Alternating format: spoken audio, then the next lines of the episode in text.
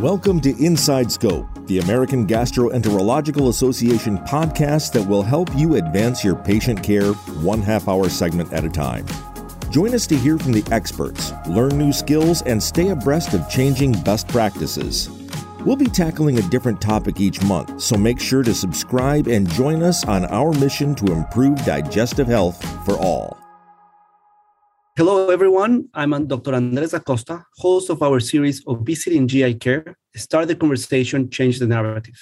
This series consists of six podcast episodes and three webinars, which provide a comprehensive approach to diagnosing and treating obesity, with a specific focus on patients with GI comorbidities. In today's episode, we're going to discuss evaluation of patients' outcomes, adapting treatment plans, and the future of obesity management in patients who are going bariatric surgery. We're delighted to be joined by a world expert in bariatric surgery, Dr. John Morton. John is a medical director of the bariatric surgery for the Yale New Haven Health System and the vice chair for surgical quality for the Yale School of Medicine and the Yale New Haven system. He has been practicing bariatric surgery for more than 18 years, ever since his surgical training, when he started to notice that patients who had serious medical problems before weight loss surgery discovered they no longer needed insulin or hypertension medications after surgery. In addition to his clinical work, John has been a leader in the weight loss field on a national and international level. He's the past president of the American Society for Metabolic and Bariatric Surgery and the current national chair for the Metabolic and Bariatric Surgery Accreditation and Quality Improvement Program, a collaboration between the American College of Surgeons and the American Society for Metabolic and Bariatric Surgery for more than 800 hospitals. As a surgeon, scientist, He's internationally recognized for his research in both quality improvement in surgery and the metabolic effects of weight loss. His latter work includes the study of that cover what has become known to be the halo effect of bariatric surgery, showing the impact from one person weight loss can have on the entire family. We're delighted to have John today, and we'll have a very nice conversation about bariatric surgery in the setting of obesity care. Before we start with John, I'm just going to throw the answer to the trivia question from the last episode. The question was what GI tract organ does not have fat cells? And the answer is the esophagus. Every other organ in the GI tract has fat cells. So, John, I'm delighted to have the opportunity to chat with you today. I'm going to start with a question that we have been asking all our participants in the podcast. And I think it's very important to know to put everything in setting and in a context what got you to be a bariatric surgeon? Why you decided to take this career, and what took you where you are today? Well, thank you very much, Dr. Acosta. It's an honor and privilege to be with you today on this podcast. For me, I started my academic career almost exactly the same time as the field of bariatric surgery really began in earnest since the 1960s, but very fringe. Starting around 2000 is where it really took off and, and is now the most popular, the most frequent elective GI surgery being done outside of hernias and gallbladders. So it's really become quite common. And I'm proud that I was part of the beginning, to be present at the creation, and also help build the field forward, get more acceptance, better quality, and ultimately better coverage from our insurers and acceptance from patients. So it couldn't have been planned out better for me in terms of when it started. And I have a public health interest. I have a master's degree in public health. I've always been interested in that. And you put surgery and public health together, this is an ideal marriage that results in bariatric surgery. So that's how I kind of got started. And I've been at it ever since. I've done now over 4,000 cases and pretty experienced with bariatric surgery. And I really view it as so important that we all work together to address obesity. And I tell you, I came into the field roughly about 20 years ago and I was a minimally invasive surgery fellow at University of North Carolina Chapel Hill. And at the time, we were not doing bariatric surgery there. And I'd heard about it. And I heard about it mainly that, boy, this is very difficult to do. It's very technical. So, of course, being a surgeon, I wanted to do the hardest thing to show everybody I could do the technical part. And I'm always grateful to my uh, program director back at UNC. He sent me to do a couple of courses so I started out my own clinic. It was in a strip mall just outside of Chapel Hill. And one of my partners in the office was an endocrinologist. So we worked together. I started to do the cases. And yes, they were in initially difficult, but then I started to see the patients when they came back. And it was incredible. We would stare at each other with open mouths when we saw patients come in who had been on insulin for years and no longer needed it. It was just, you know, eye opening. Now, bariatric surgery had always been around, but not to a large degree. To give you one example, back when I started, we were doing less than 10,000 cases a year in the United States. Now we do close to 270,000 cases. So it's really grown a mm-hmm. lot. And plus, there's been a, a lot of popularity around it and interest. The other thing that's changed so much has been the quality aspect of it. When I first started, the mortality rates were about 1% to 2%. Now they're about 0.1%. So roughly about one out of a thousand versus one out of a hundred. And I think it's been a large part to the accreditation and training. But for me, I caught the bug when it came to uh, seeing the results. About, I don't know, half a dozen years ago, I realized that I needed to have some additional tools because we currently only treat 1% of the affected population through surgery. So that means 99% of people aren't getting any treatment at all. Mm-hmm. And so I got boarded in obesity medicine. And I also have uh, done a lot of endoscopy with some of the newer interventions like the intragastric balloon and the endoscopic sleeve gastroplasty. I had one of the biggest honors of my career this past year when I became a fellow for AGA. So to me, it really meant a lot. And in the course of doing all these things, I really wanted to see what can we bring to the table to help a patient regardless of which intervention they're interested in. And as you can tell, this is something I'm I'm really passionate about and care about. But thank you for the question, Dr. Acosta. This is fascinating. And I think your story resonates with many of us. That's the surgeon. You're the ones who can have the most successful tool to help our patients address their obesity. And then, but you also recognize the importance of the multidisciplinary team. Before we jump to surgery, I would love to maybe ask you a little bit more about the importance of the multidisciplinary team as someone who became obesity certified, someone who is adopting all these other tools. How do you embrace everything and why do you think that's so important? The reason it's important is because obesity is such a tough disease. It's a very difficult disease to treat. It has a high rate of prevalence, has a high rate of recurrence, and is often recalcitrant to different types of therapies. We know that dietary interventions can work if the stage of disease is quite low. If you've got 15, 20 pounds, sure, diets may work. But if your BMI is over 40, your ability to lose weight on your own is going to be very, very limited. And it has nothing to do with willpower, nothing to do with psychology, it's pure physiology. And as a result, we've learned that we need to have all tools at our disposal. And that includes making full and liberal use of the healthcare team for us in bariatric surgery, we realized early on we have to teach patients how they eat afterwards. That gets to the type of food they eat, protein first, avoiding carbs, avoiding sugar. And the other thing is actually getting the food preparation, believe it or not. Many people in this country and mm-hmm. maybe around the world really don't know how to prepare their meals or how to shop. They were are too reliant on takeout.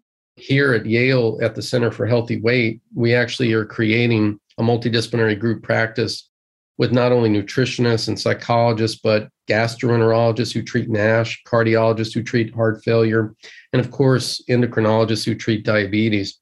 And we're going to have a test kitchen inside the clinic. So we'll use that as a point of engagement with the community. But all the team members are really critical. And sometimes we get pushback from hospital insurers about, like, wow, this costs money. Well, you know, there's a saying in Spanish, lo barato sale caro. And what that means is the cheap turns out to be expensive. So if you don't pay for it, you may end up paying for it later. Give you one example. When we combined our post op visits, the surgeon with the nutritionist, we reduced readmissions down to zero when they were related to diet because the nutritionists are truly expert in this area and they take time. The surgeon's got five ten minutes and they're able to go through it. But we published a study where we demonstrated that that when the nutritionist is involved, less risk uh, readmissions related to diet. So the whole team truly matters. I cannot agree more, and I'm fascinated to hear what you guys are doing at Yale. I think it's extremely important, and I really like your sentence as I, from Spanish speaking, use it very frequently. I think treating obesity prevents all the other diseases. And jumping into that, let's talk about the outcomes of bariatric surgery. It's been fascinating to see this really boom in the highest quality of evidence of bariatric surgery, telling us how patients have all the improvements we can imagine. So I would love to dive into why bariatric surgery is a life-saving procedure. It truly is. And if you look at its effect on uh, mortality, it's right up there with things like, believe it or not, chemotherapy, vaccines, other life saving interventions. There's been several studies now that demonstrate having bariatric surgery will increase your lifespan. So, not only increases the quantity of your life, but it'll also increase the quality of your life. Simply put, it adds life to years and years to life. And the way it does it is really to remove the brakes. It takes the burden of disease off of those patients and reverses those years of decline and disease. It has its biggest impact clearly with diabetes, but hypertension is there. And one area, other area that's really truly fascinating that's emerged now is cancer. People have not associated obesity with cancer, but they do mm-hmm. now we realize that it's probably the leading preventable cause for cancer, probably getting very close with smoking now. And uh, we really do have to address it. And the impact that obesity has on cancer is not only its genesis, having it, but also the treatment gets impacted by obesity if you have cancer. And by that, I mean, if you do a cancer operation, it's harder to get a full resection. ASCO, American Society for Clinical Oncologists, found that 40% of patients who were obese and had chemotherapy got the wrong dose. And so it has very big impact. So if you get your weight down, you can improve that. I'm going to give you the latest member of the club to show improvement when it comes to disease, and that's COVID. A study just came out from Cleveland Clinic that demonstrated people who'd had bariatric surgery in comparison to people who did not reduce their risk of being hospitalized for COVID by 50%. That's pretty good. It underscores that there are two big risk factors for COVID. One is age, and the other one's weight. Mm-hmm. Can't change how old we are, yeah. but we can change how much we weigh. So we can impact all that. And final point about the life expectancy studies, the Ted Adams study out of New England Journal of Medicine saw roughly about a 40% decline in mortality that was carried out all the way to 12 years. So it's a pretty significant decline. And it has to do with relieving burden of disease and I think when people lose that weight, they're going to seek out care more often. The other untold story in all this is that patients who carry extra weight don't often seek out care from the medical community. And as a result, they present too late in their treatment. Uh-huh. So I think bringing bariatric surgery sometimes is the door, the portal of entry into medical care for a lot of our patients. So fascinating, right? And it's just to highlight to our listeners decrease in mortality, decrease in cardiovascular disease, increasing life expectancy, and then improvement to resolution of diabetes, hypertension, NASH, GERD if you do the right procedure, and we'll talk a little bit about that, and many other things, now including COVID. So now let me throw you a difficult question. Is it the surgery itself or is the weight loss that it has these benefits? Well, at the end of the day, I'm grateful for whatever it might be. The weight loss is what gives you improvements in your comorbidities. The surgery is what makes it enduring, if you know what I mean. So you get that initial result, but surgery is what keeps it there. And you talk to patients. Many, many patients have lost hundreds of pounds only to see them come back. Mm-hmm. Weight maintenance is mm-hmm. almost as important as weight loss. And so I think that's probably the biggest benefit to surgery is it does have lasting power. We've got now studies that are 20 years old from the Swedish obese subjects trial. It doesn't mean the surgery that surgery completely removes any chance of weight regain because it can happen. It can happen if the surgery wasn't performed properly or if patients don't follow lifestyle modification. Or maybe they have iatrogenic obesity from new medications that make them gain weight. There's a lot of things that come into play. But the key to it is if you're starting to regain weight, come back and see the surgeon or whoever it is that you're seeing for your care because it's easier to care for an increase of 15 pounds than it is 100 because we can nip things in the bud through some common sense solutions. They could be dietary they could be cognitive behavioral therapy they could be medications and in some cases revisional surgery. So we do have tools at our disposal to kind of help patients with that. I think it's very important what you mentioned about the long-term effects on weight maintenance uh, because patients can lose weight because of many reasons, but we see the metabolic changes that are happening after surgery that are making this durable effect. And maybe that's the reason. I think we'll have to see those studies and how those studies evolve, particularly the long-term studies. But we'll see if it's weight or surgery. But clearly, the effects of surgery have been beneficial.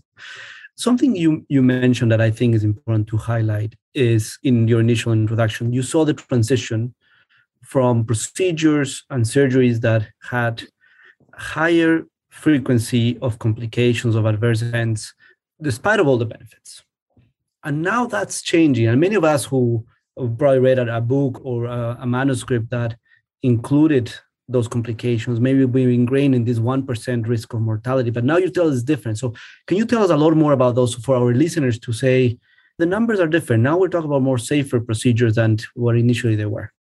I think there's been several advances in obesity treatment. And I think probably the biggest one is the increase in safety when it comes to surgery.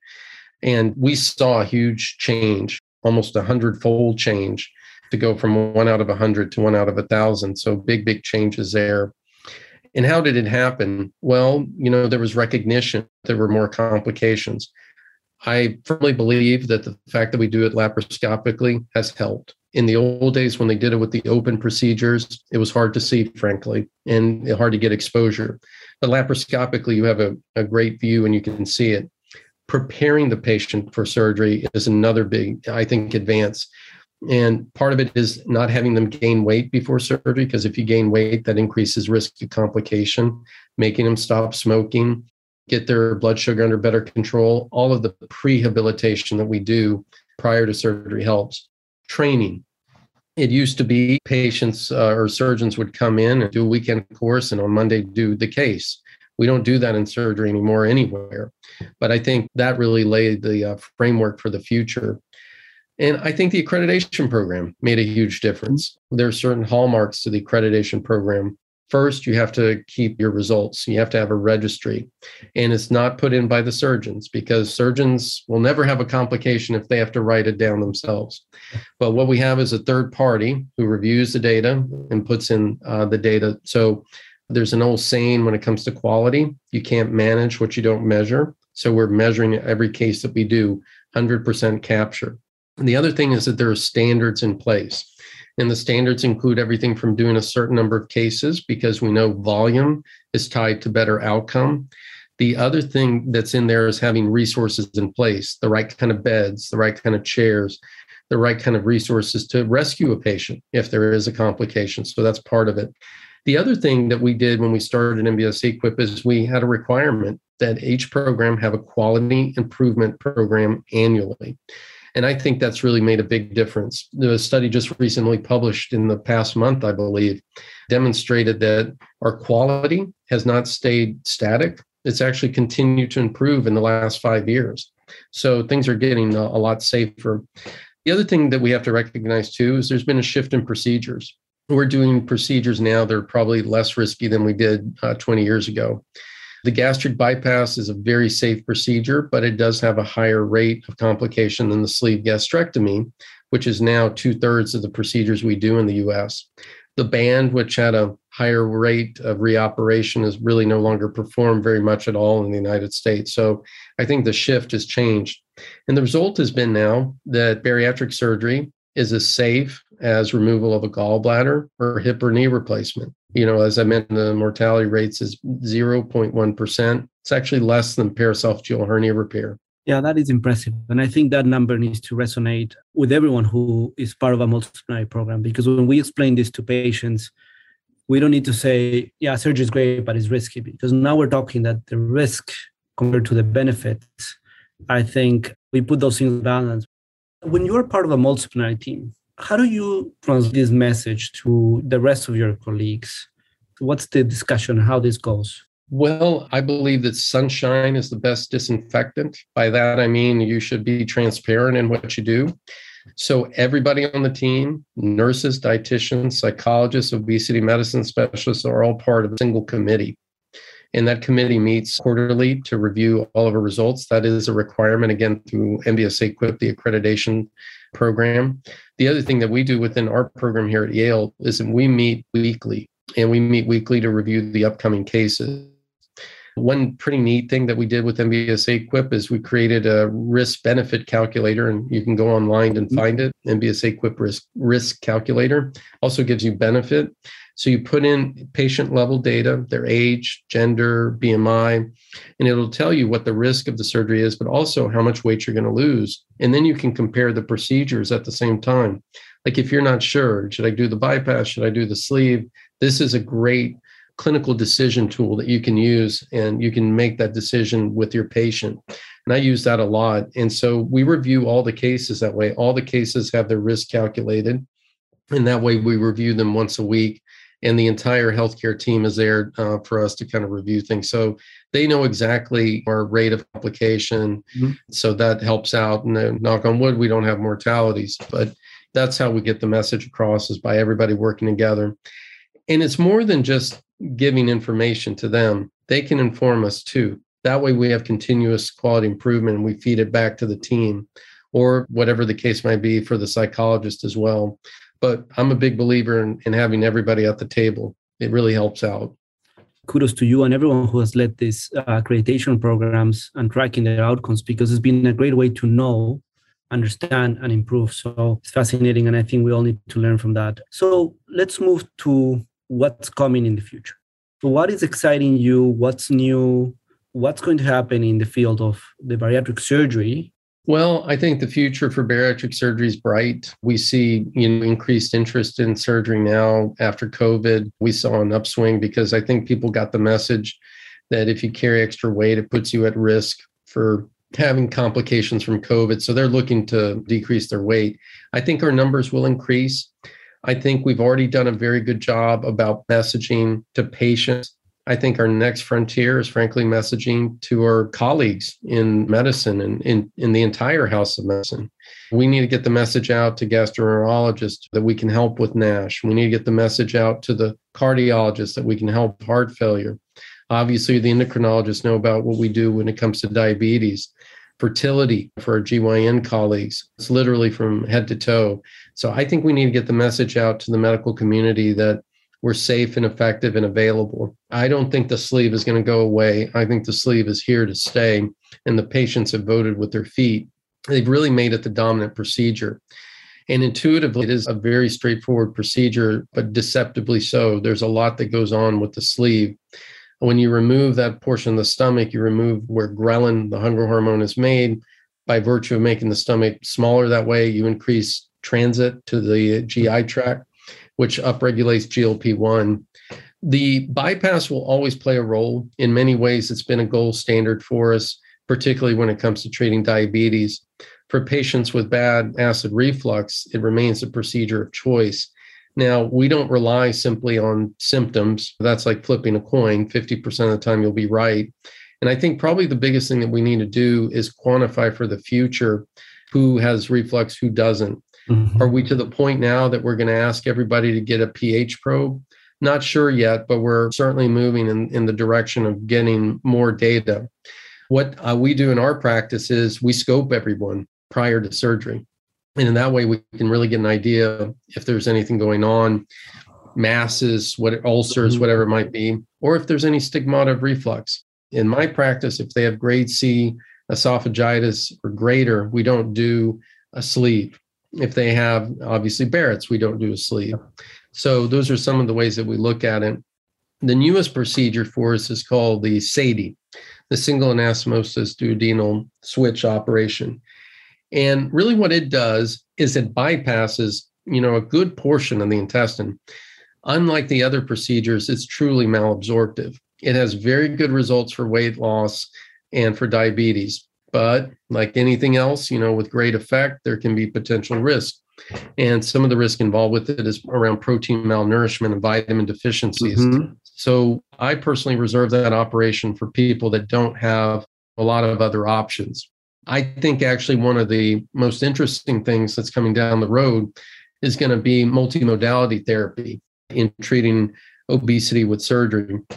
And I take a page from cancer we know cancer is a systemic disease, right? So we used to think surgery is going to cure everything. It won't if you still have cancer cells distal. And that's where the idea came about adjuvant chemotherapy, that you will condition the patient so they get a better response. I think we're going to see the same thing happen for us in bariatric surgery. If we did just patients who had BMIs under 45, we'd have excellent effect rate and little recurrence of weight. Where we have problems is with those larger patients. Mm-hmm. I'm of the belief is we can downstage those patients prior to surgery with medications, and there's some good ones now. We're going to have better results down the road. Extending the cancer analogy, if there's a weight recurrence, we can add medications just like we do now if there's a recurrence of a cancer. But I think the biggest thing when it comes to recurrence is really to place it in disease terms never want to use things like failure. It's really because of physiology, not because lack of diligence. So I think those are going to be the things upcoming. Thank you for sharing that. Important about these more advanced procedures or more aggressive procedures, if that's the right term. What are your thoughts about other selection criteria for patients? And there is certain calculators out there. Mm-hmm about how to select patients, particularly for diabetes remission. And I would love to get your thoughts there with a full disclosure that my research is in precision medicine and I'm trying to find what are the best responders for each patient. So, any thoughts on the current ongoing risk calculators that there is for remission of diabetes? But also, what do you think is going to be the role for other things such as genetics, microbiome, and mm-hmm. other potential predictors for bariatric surgery as we know they change after surgery? Well, you bring up a good point, which is variation in, in treatment effect. We certainly see a lot of variation after diets. There's variation after medication, and there is variation after surgery. So, what we want to do is to eliminate some of that variation. That's the key to quality. Currently, there's not a lot of great predictors to tell you this patient is going to do well or not do well. There's some general ones. Older patients tend not to lose as much weight diabetic patients tend not to lose as much weight, particularly if you're taking insulin. People on antidepressants don't lose as much weight unless you're on Wellbutrin, which helps promote mm-hmm. weight loss. But probably the biggest predictor is stage of disease. If your BMI is over 50, you're not going to lose as much weight proportionally as someone who's got a lower BMI, and you have a greater risk of recurrence. So, again, it's a lot of cancer. That's mm-hmm. like a stage four cancer where you got disseminated cancer, in this case, disseminated obesity harder to eradicate. The diabetes calculators, I think, are actually pretty decent. The biggest predictors are duration of your diabetes, as well as if you're on insulin. Some people use C peptide as well to help predict it. And again, age does play a role in it, but it appears the bypass is better than the sleeve in most circumstances. But we have real world data with the MBSA calculator mm-hmm. and you can put in the data and you'll find out how close it is. And that way you'll you can make a more informed decision so. wonderful. And john will ask you for that calculator the link so we can put it on the website. Sure. so let's transition because there's a lot of excitement there's a lot of use surgery but we're still doing surgery in less than 1% of the patients who qualify for surgery. And for us who continue to see the trends of obesity increasing despite of working on this day and night what do you think is going to be a long-term solution? What do you see in the landscape there, and will we be able to revert this epidemic? Well, I think one of the things we're going to have to look at is like who should be treated. How are we going to prioritize? Because when you have a third of the country overweight, it's hard. It makes everybody go like, goodness, how are we going to treat everybody? But you start to focus, and the place you focus in on is the BMI, the comorbidities, and then you look at rate of return, where you get the most treatment effect. In probably the most treatment effect is around our diabetics, people with sleep apnea, people with NASH. Those are going to, in hypertension and cardiac disease, those are probably our top five. So I think those are places that we could certainly start. I think the, there's some things that inhibit patients from coming to surgery. One is we've already talked about is the safety part of it, but there's also things that inhibit physicians from referring, and that is you know maybe having outdated views around the quality part of it, um, but also concern that these patients may regain their weight, and that's something that we really should address. I think the key to that is follow up and continuity of care. And I think the future is likely going to be specialized centers that are multidisciplinary in nature, where they have surgeons along with gastroenterologists who treat NASH, cardiologists who treat heart disease, even pediatricians. So you can have an intergenerational clinic and you treat the whole family. A lot of doctors don't want to necessarily treat obesity because they feel nothing works and they feel they don't have time to address all those issues that come up. We're kind of right now in the best of times and in the worst of times. In many ways, this is the best of times because we have all the tools at our disposal. Surgery works, it's safe and effective. We have a drug now that's been FDA approved that uh, has phenomenal results with a very good safety profile. We have a lot of hospitals accredited for bariatric surgery. We have obesity medicine specialists that are growing. So we have all of those there. I think what we need to do is, frankly, get the word out and be available, have those specialized centers. So it doesn't matter what you have, you go to those centers, we'll take care of you. If it's after surgery, we're going to follow you. We can do that. I think maybe some of the telemedicine stuff that all of us have been doing with COVID might save us because that might be an easier way for us to get follow up. Some of the digital scales may help us out a lot too, where they're Wi Fi enabled and we get that data back. Don't forget that weighing yourself is both diagnostic and therapeutic. You know, the more often you weigh yourself, the more often you keep your weight down. And even some of the Fitbit stuff can help out quite a bit, the activity trackers, because yeah. they can give us an idea of exercise as well as sleep. So I think right now it seems daunting, but we really have all the tools at our disposal. And what we need to do is get organized. I would love to see some effort at the federal level with the government.